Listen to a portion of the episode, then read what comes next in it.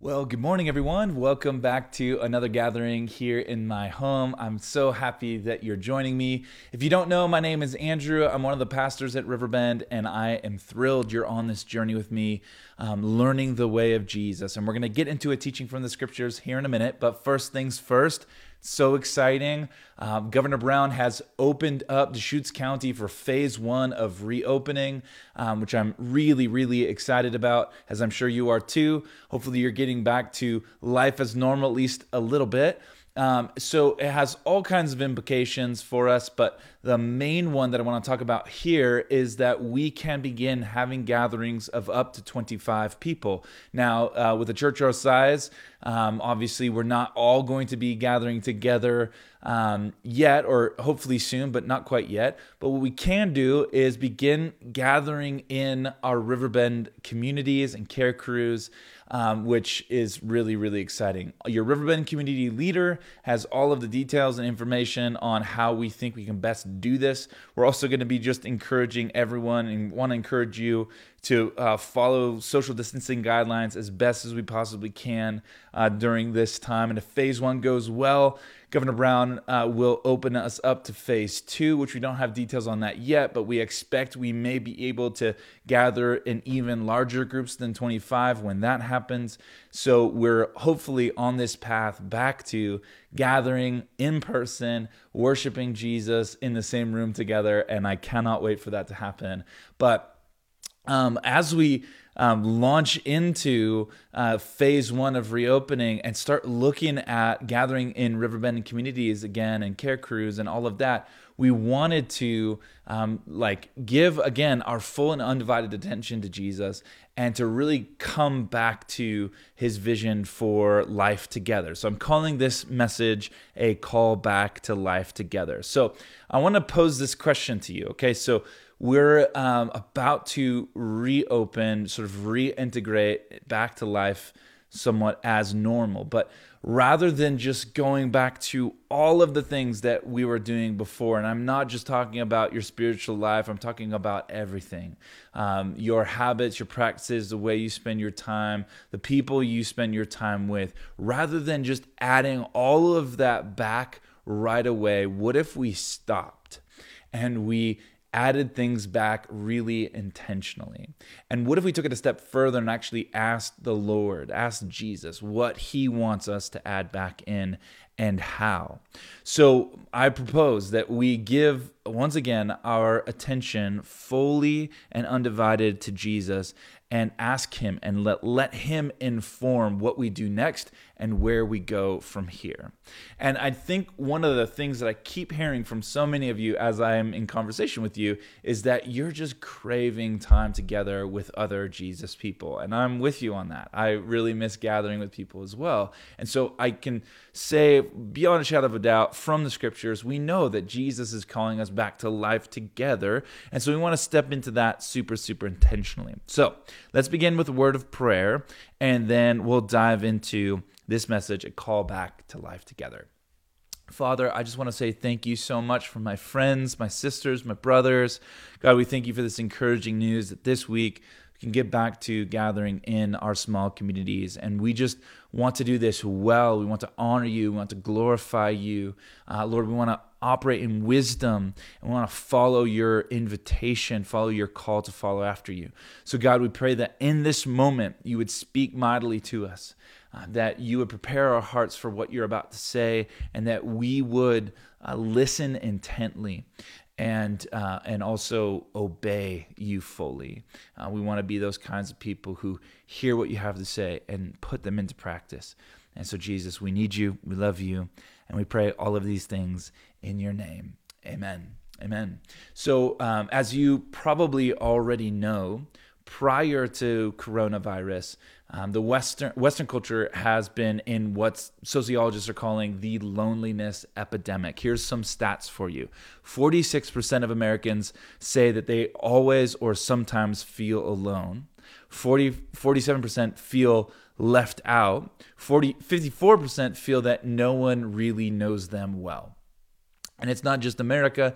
Uh, nearly half of Britons over 65 say that the television or a pet is their main source of company. How tragic is that?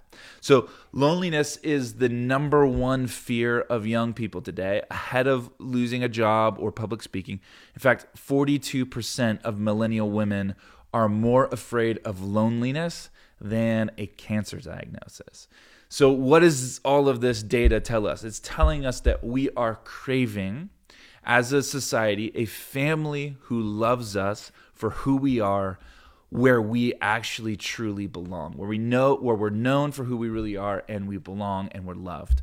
And that's exactly what Jesus' vision is uh, for community in the scriptures. And this is why one of the reasons why I'm so passionate about community is not just for what it means for you and for me, but how it speaks to our much larger culture about the power of Jesus' love and how it actually comes to life in our story. And so, um, this definitely means going upstream to our culture because although our culture is craving belonging, uh, and is l- more lonely than ever before, we have to go upstream to culture in order to really enjoy community. There's specific reasons why we are this very individualistic culture, and it's costing us a lot. It also means we need to be selfless and putting other people's needs above our own. But Jesus modeled a life of love in community with others. So, again, let's come back to center and learn from Jesus what this really looks like. Again, as always, we don't want to just shoot from the hip or launch out in a bunch of our own ideas. We want to follow Jesus' teaching. So let's learn the scripture together. And if you're just joining us, if you're new to Jesus, maybe you've uh, recently finished the 10 week Alpha journey with a group of people from our church, and you want to continue your uh, your faith journey. For us, what it looks like is just opening up the scriptures and learning from Him what it what he says the good life is and what it what he says um, real life actually looks like. So we're going to take a peek at mark chapter 1 today and we're going to sort of look at the overall lifestyle of jesus how that speaks to life together in community. So as you're turning there the starting place for life together is the heart and nature of god himself. So the story of the scriptures is the story, it's really a story of God becoming human in the person of Jesus. And in the language of Eugene Peterson, who's uh, a, a, like a, an amazing scholar from the 20th and early 20th first century, like Eugene Peterson says, he says he moved into the neighborhood. Jesus moved into the into the neighborhood, and I love that language because it it really well, depicts very very well um, what Jesus actually did in order to save us and to love us. He didn't send an email, he didn't send an encouraging text. He entered our story with a plan to to love us, to meet us and to redeem us. So that tells us something powerful about the God that we are living for here. He's a relational God. It tells us about his disposition towards us. He's pursuing you. He's coming towards you so that you can enjoy his divine hospitality, which we don't have time for the huge history biblical lesson on that, but God set up the cosmos for us to enjoy God's presence and his divine hospitality. It all went sort of wildly wrong there in the beginning and middle, but through Jesus, we are coming back into God's presence and we're enjoying His hospitality. So that's what life together is all about. It's about enjoying who God is. So from the Gospels, community and life together, it all begins with Him. So, Mark chapter 1, verse 16 is kind of how we get going here. As Jesus walked beside the Sea of Galilee, he saw Simon and his brother Andrew casting a net into the lake, for they were fishermen.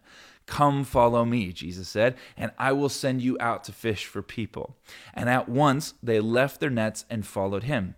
And when they had gone a little farther, he saw James, son of Zebedee, and his brother John in a boat preparing their nets. And without delay he called them, and let and they left their nets, and they left their father in the boat with the hired men, and they followed after Jesus. Okay, so um, this is just um, a, a, a basic early story in the life of Jesus. And I want to pull out from this three super simple reasons why we want to live in community. The first reason is this Jesus did it. Okay, this is not um, rocket science, as they say. Your kid, your ch- children could pull out these observations. It's very, very simple. Jesus lived a life in community. When Jesus begins his project of bringing the kingdom to earth, which is what Jesus is up to on the earth, how does he get started? How does he begin this life, this, this kingdom project? How does he do it? He invites people to join him, right? Now, this is an important point. He doesn't invite a person, he invites four in the beginning Simon, Andrew, James, John. That's who he calls first. So from the beginning, this kingdom project is not about just Jesus. It's not about just Jesus and Peter. It's about many. It's about him calling many into his new family. So it's Jesus and the 12 eventually, and then it's Jesus and the multitudes and all the rest. So in our sort of individualistic culture, uh, we I have a lot of conversations that go something like this. You know, hey, I love Jesus. I'm a very spiritual person, but I like to do my spirituality alone. In fact, some of the latest research that's been put out by Barna says that most people in the American West would say, "Yeah, I'm spiritual, but I'm individual about my spirituality." And I'm a huge fan of time alone with God. In fact, we spent the last couple of weeks talking about time alone with God, so we're not knocking that at all. It's just that time alone with God is not the full picture of biblical Christianity. It's also including a commitment to life together. Again, because this is what Jesus did. His life and ministry was characterized by commitment to life together. And so, therefore, our spirituality follows his model.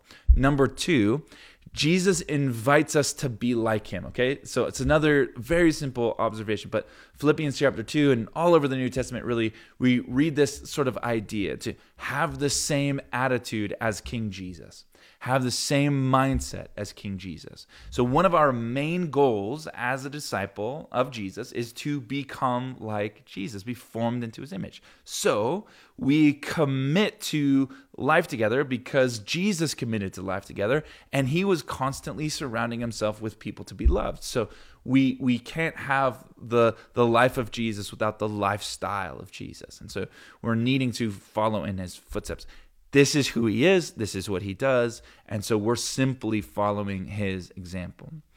Uh, remember, Jesus says his m- most basic and greatest command is to love God and to love others well. And he says in Matthew chapter 24 and 25, one of the most important ways that we love him is by loving the least or loving the ones around us who are in need. And in First John, it says that if we love God but don't love our brothers and sisters, we are liars. We're just not telling the truth. We cannot say that we love God and not love God's family. It does not compute, it just doesn't work.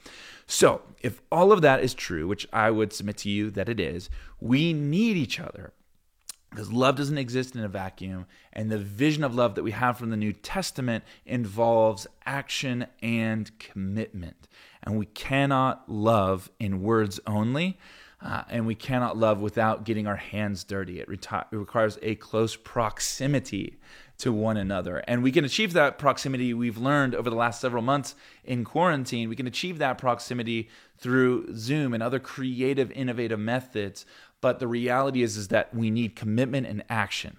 That's what love requires. And so that's why Jesus made life together so critical and so inseparable from um, from this life of discipleship. So that's two. Number three, for Peter, Andrew, James, and John, saying yes to Jesus' invitation to follow him automatically meant joining his new community.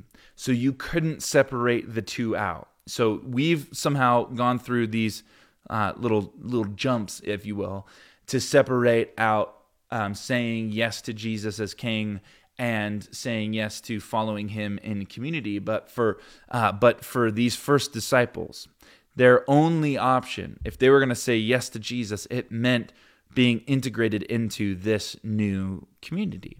Um, and everything that we can observe about Jesus' life from the Gospels points to this fact or this reality that these first disciples were together 24 7, 365. They ate together, they stayed together in the same homes, they worked together, they traveled together, they taught in synagogue together, they prayed together.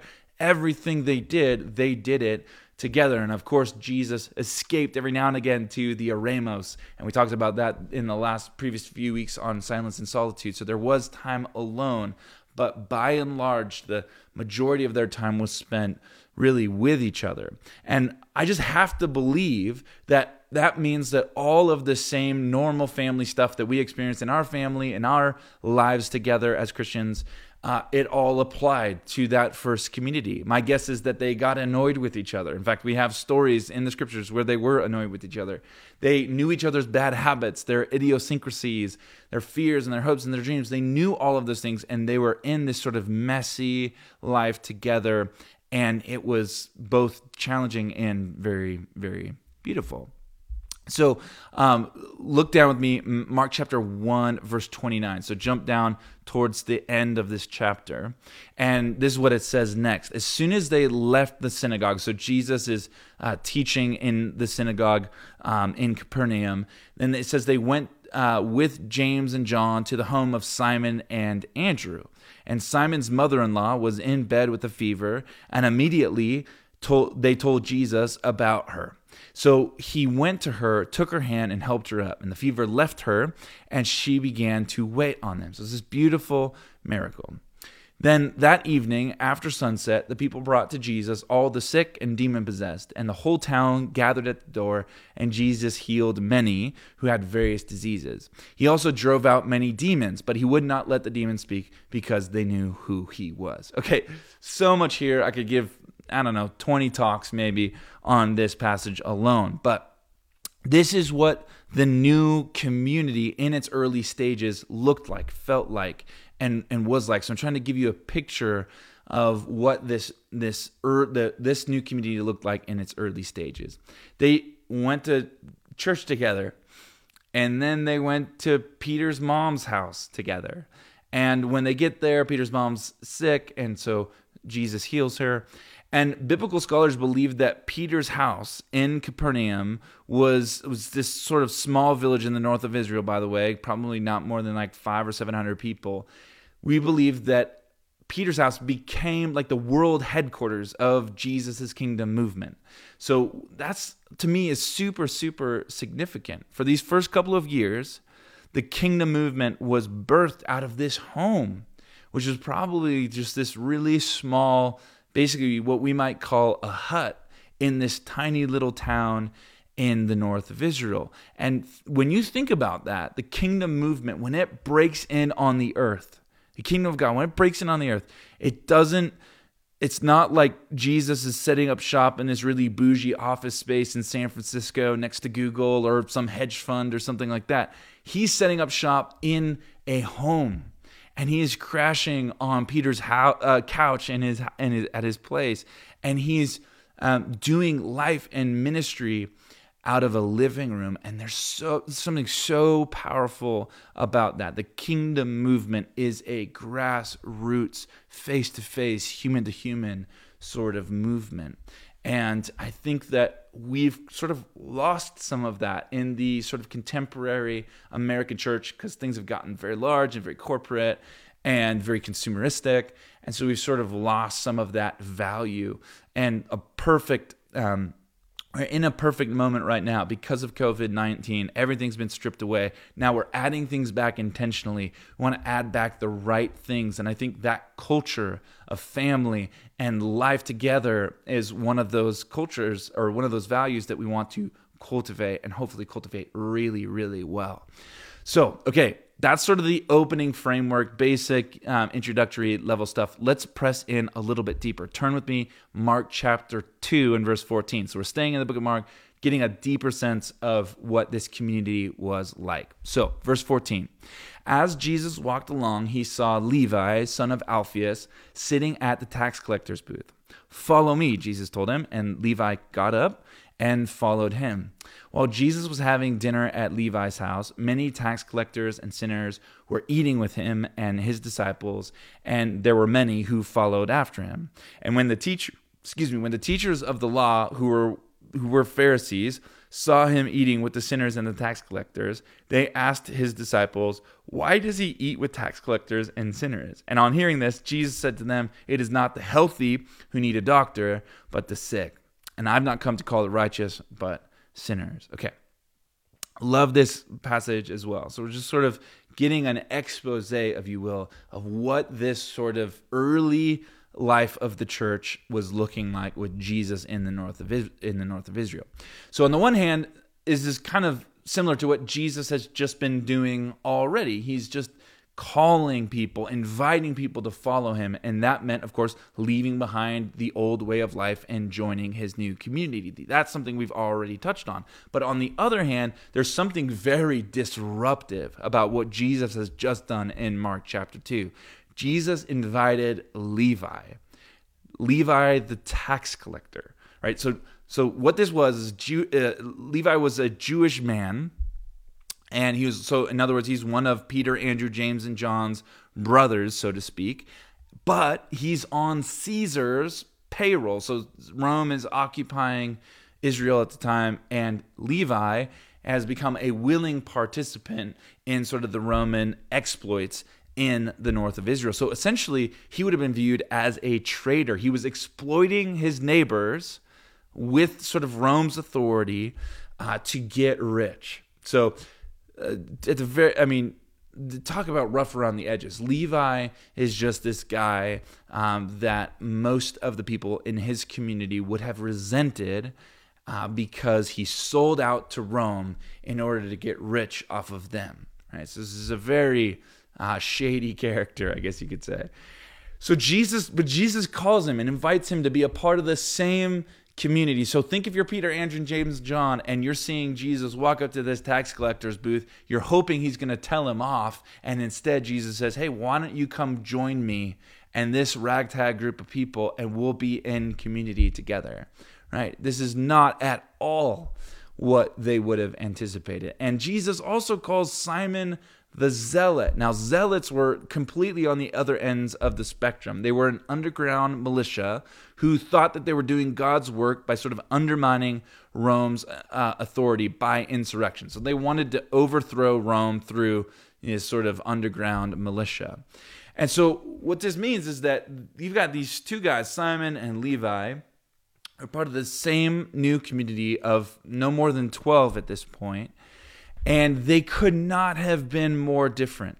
Ideologically, politically, religiously, these guys were on complete opposite ends of the spectrum. But Jesus called both of them to be his disciple, and they both said yes to him. And it's so hugely significant and makes me want to stop here and just say no matter who you are, no matter what your past or your history is, we all have sort of equal footing before Jesus. And his invitation is to all of us. And so we can all say yes to him. We can all be forgiven of our sin and we can all be welcomed into the family of God. And there's no one, myself or anyone else included, who can exclude you from the family of God because of your past or because of where you've been, because Jesus is the one who's calling you. He's the one who's inviting you. So no one can exclude you. And I love that about the, the family of God. It's beautiful. So they both, Simon and Levi, left their former lives and became a part of this same group of 12. So, to give you some perspective, this is like the Keep America Great people in the same like family of 12 with, I don't know, a progressive socialist group. In the same little family of 12. It's just absolutely mind bending, crazy. We don't expect this to happen at all, and yet it's happening in the family of God. So, this tells us so much about Jesus' ethic for life together. Number one, Jesus' community is diverse, and he actually purposefully made it this way. He wants it this way. He doesn't want a very monochromatic, uh, you know, stale, one sided community. He actually has something much more dynamic in mind than that. And number two, it's open to everyone. Anyone can be a disciple. Which again in first century culture would have been unheard of. And really frankly even today it's unheard of to say that anyone can join and become part of this family and be have an inheritance in the kingdom of God. The fact that I'm sitting here and I am forgiven and I'm welcomed in the family of God is an amazing thing and I'm never uh, I've never lost sort of the wonder of that. But it's also a high bar to be invited into the family of God because saying yes to Jesus means saying yes to his way of life as well, which includes what we're talking about surrounding ourselves with people to be loved. And guaranteed that includes people that you don't agree with, right? And this is that's the part that none of us want to hear. We are guaranteed called to love people who are in the family of God who don't agree with us. Uh, in fact, this is one of the things that I've learned over the years of doing pastoral ministry. That the, this is one of the first things about spiritual leadership is that we need to begin thanking God for the difficult people He's put in our life to love. Right?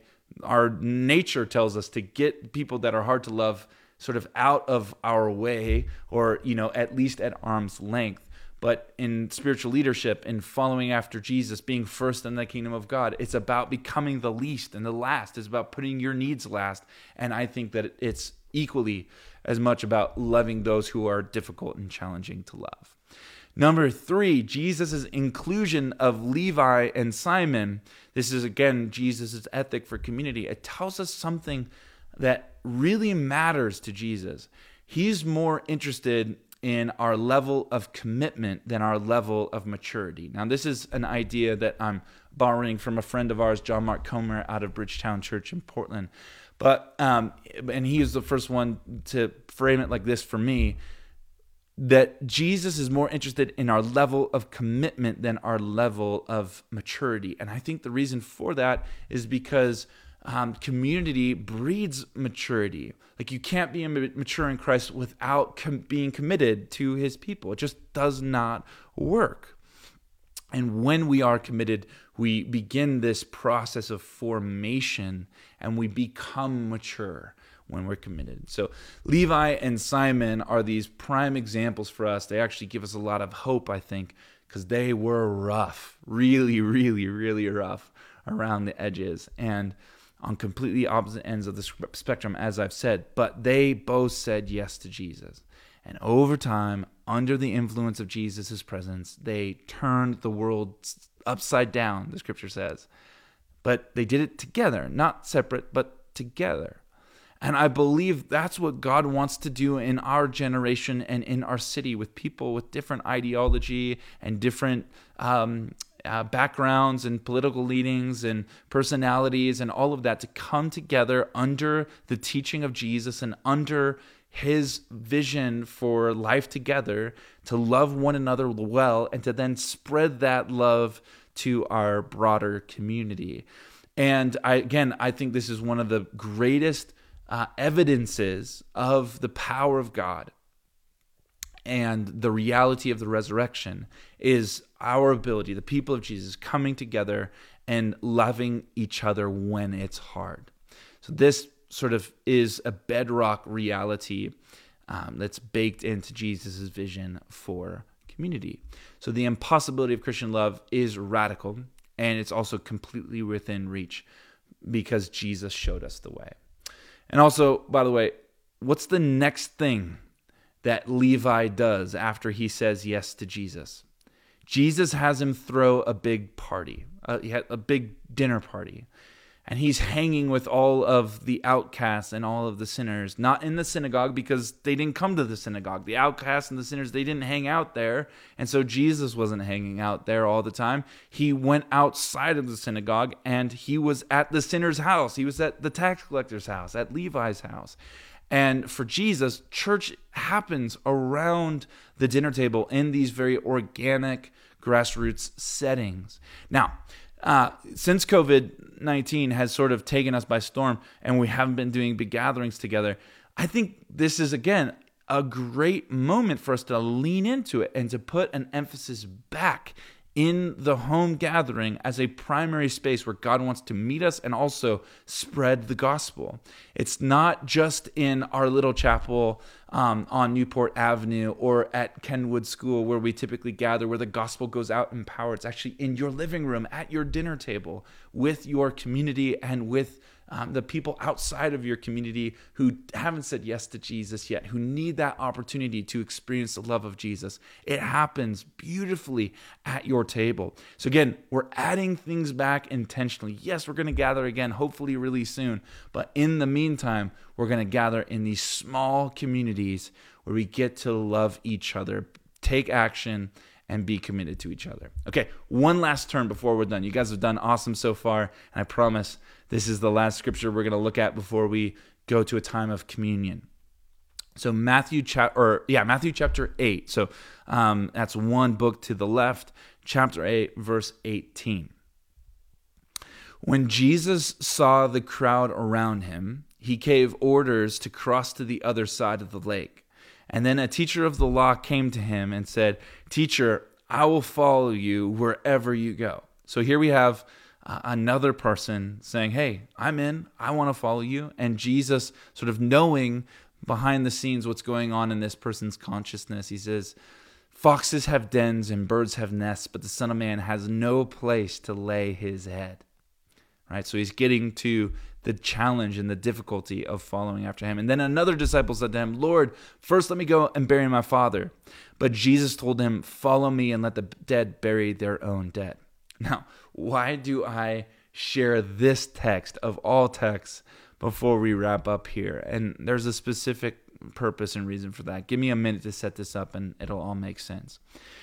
So many ways we can take this passage, but here's uh, I think, a, sort of a contrast to the immature, rough around the edges disciples from Mark chapter 2 to here in Matthew chapter 8, we have a couple of what we might call mature like disciples, teachers of the law. They were well respected, given high honor in their culture.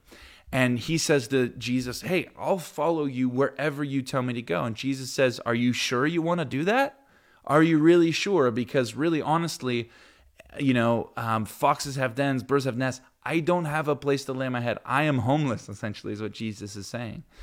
And so it's basically Jesus uh, speaking against this person's comfort. Like, if you follow me, not everything will be um, like to your perfect specification. And then another guy pops up, another well respected teacher of the law, and says, Before I follow you, let me go and bury my father. Um, and this is obviously a text that we've, a lot of us have read before, and sometimes we don't know what to do with it. Uh, we don't have time for all of what it means, but I will just say this. Um, he was basically saying, Hey, my father's old. I'm about to inherit his business you know the family business.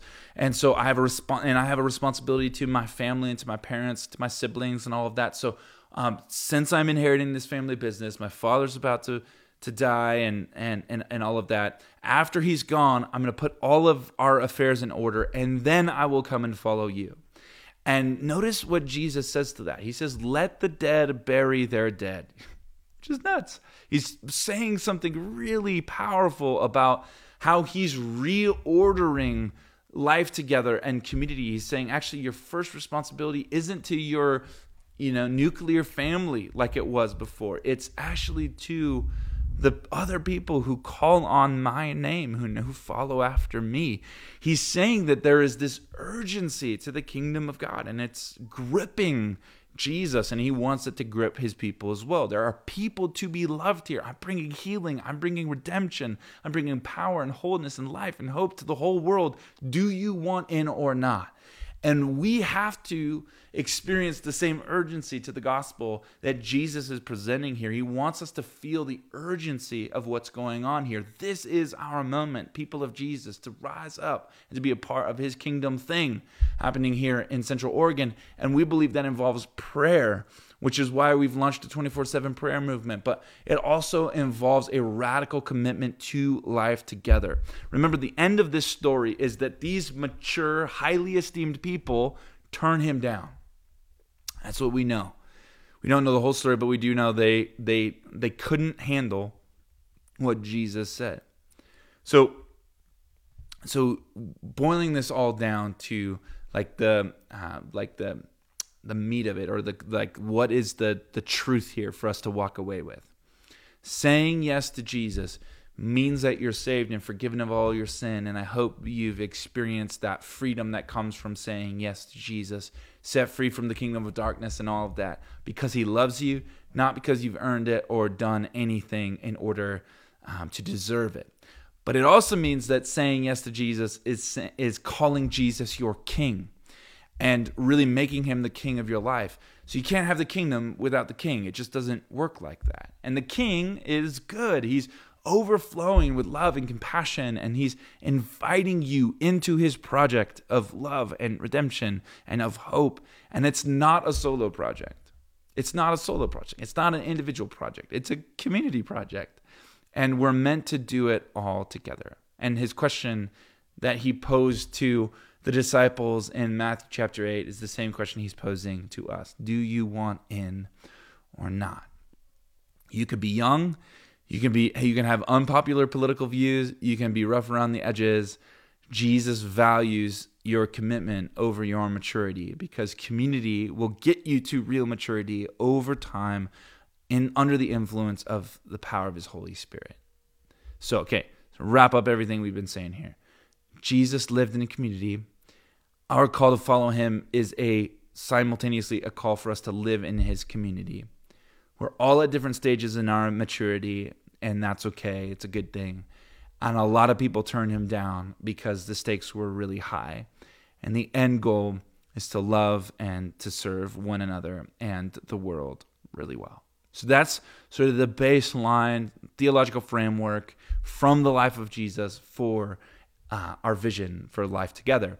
Now, out of that come just a couple of values that I'd love for you to just sit with, maybe write these down, get ready to sort of live into these things and just meditate on them in the coming days. Okay, so here's here are the values that are birthed out of um, this biblical sort of summary of life together. Number one, um, community is a diverse loyal network of Jesus people, not a loosely defined friend group.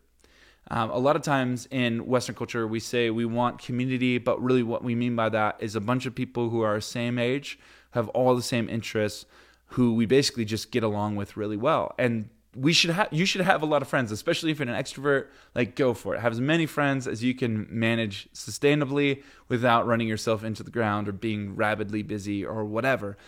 Um, but community is something that's slightly different than that. It's not everyone you agree with all the time. It's not loosely defined. It's actually a committed family. Like my commitment to my nuclear family, my wife and my kids, is way, way different than my commitment to uh, everyone else in the world because um, I belong to them. I have a specific responsibility to them. And so I am very, very present to them and take their needs very, very seriously.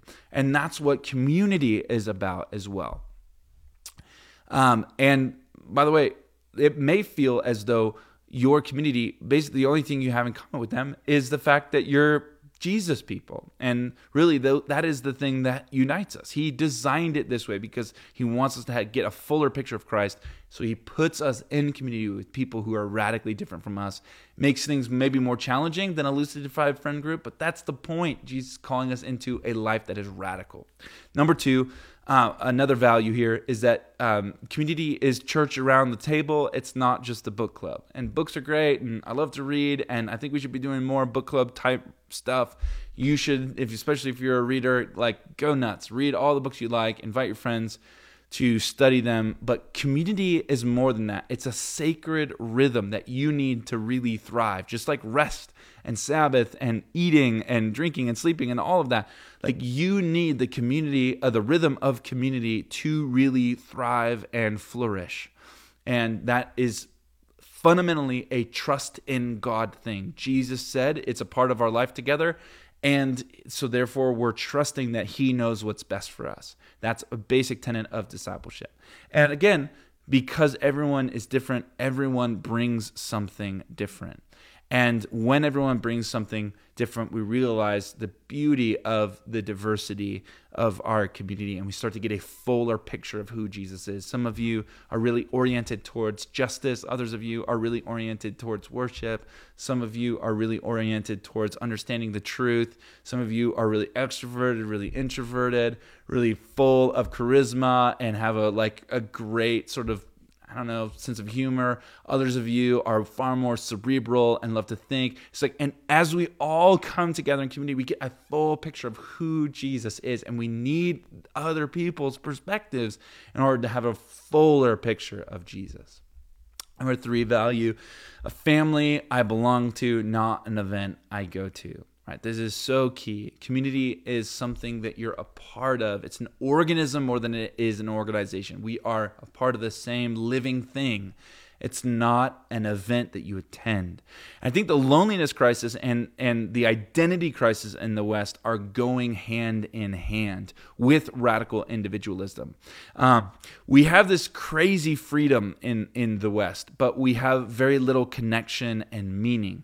So we end up being very rootless. So we can't really answer the question of who we are until we know what story or stories that we're a part of.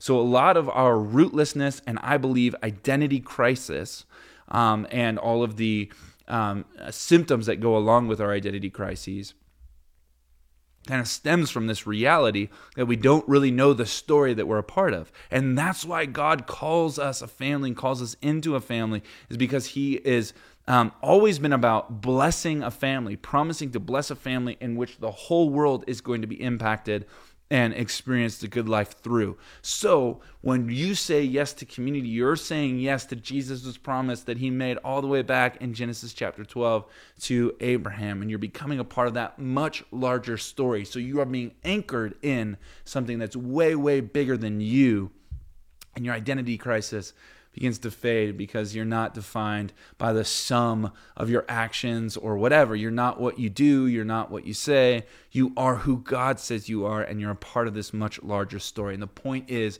it's bigger than you. Sometimes it's messy, but it's so, so good, right? And then finally, last value, and then we're done. Uh, it's a group of vulnerable people in process, not an idealized caricature. Now, I'm an idealist by nature. I'm a one on the Enneagram, which means I really like things to be excellent and I always can see room for improvement. So I'm always pushing for things like that. But community is sort of messy by design. Remember, Jesus put Simon and Levi together, and he called you, and he called me. We're all works in process. We can't expect to come together and for everything to be perfect. In fact, if we try and maintain perfection, we're actually going to destroy community. It just comes apart the seams because we're not actually being real, honest, our true selves in community. The only way that we truly change is that we pull back the veil and we actually are self aware enough to see ourselves and one another for who we really are and to be dramatically changed by the presence of Jesus. There's something like supernatural that happens in the community that produces real maturity. Again, your responsibility is commitment and action, and God brings about the maturity and the discipleship. this is a basic tenet of what it means to be in community. So we don't hold to an idealized character of community ends up tearing everyone apart, but we instead lean into and accept that we're all people in process. So um, write those things down, uh, meditate on these things in the coming week, and then also dream about begin entering back into uh, life with your community. And if you're safe and healthy and practicing social distancing standards and you're under 25 people, um, from our perspective, you're able to gather again face to face over a community meal. And I hope that you greatly, greatly enjoy your time together. If you're not in a community already and you'd like to be, we'd love to help you with that. You can reach out to us at communities at riverbendajc.org. Love to help you get connected. And um, our, our, our main thing is that we just love you and we want to see you thriving. And we believe that this is a huge part of your thriving. So, how is God inviting you to take action and be committed to the people in your community this week? Consider that and then let's pray. Father, I just want to say thank you so much for my friends, sisters, brothers. We thank you so much for calling us into this family. It's so radical. And we're so eager to get back into it. So we want to add back intentionally, not unintentionally. We don't want to just participate in loosely defined friend things. We want to be a part, anchored in this much larger story. You said you're calling a family that's going to bless the world, and you've promised to give us everything we need to make that dream become reality. And so, God, we um, hold these things uh, very close to our hearts, and we want to lean into it. So, God, we just pray for your um, your Spirit to be with us. You guide us as we enter back into community this week. Um, and Lord, we we love you and we thank you, Jesus. In your name we pray. Amen. All right, now it's time to go into a time of communion. So there's a little guided meditation for you. Grab the bread and the cup that you've prepared for yourself, and let's take that together as one church in separate homes. Grace and peace.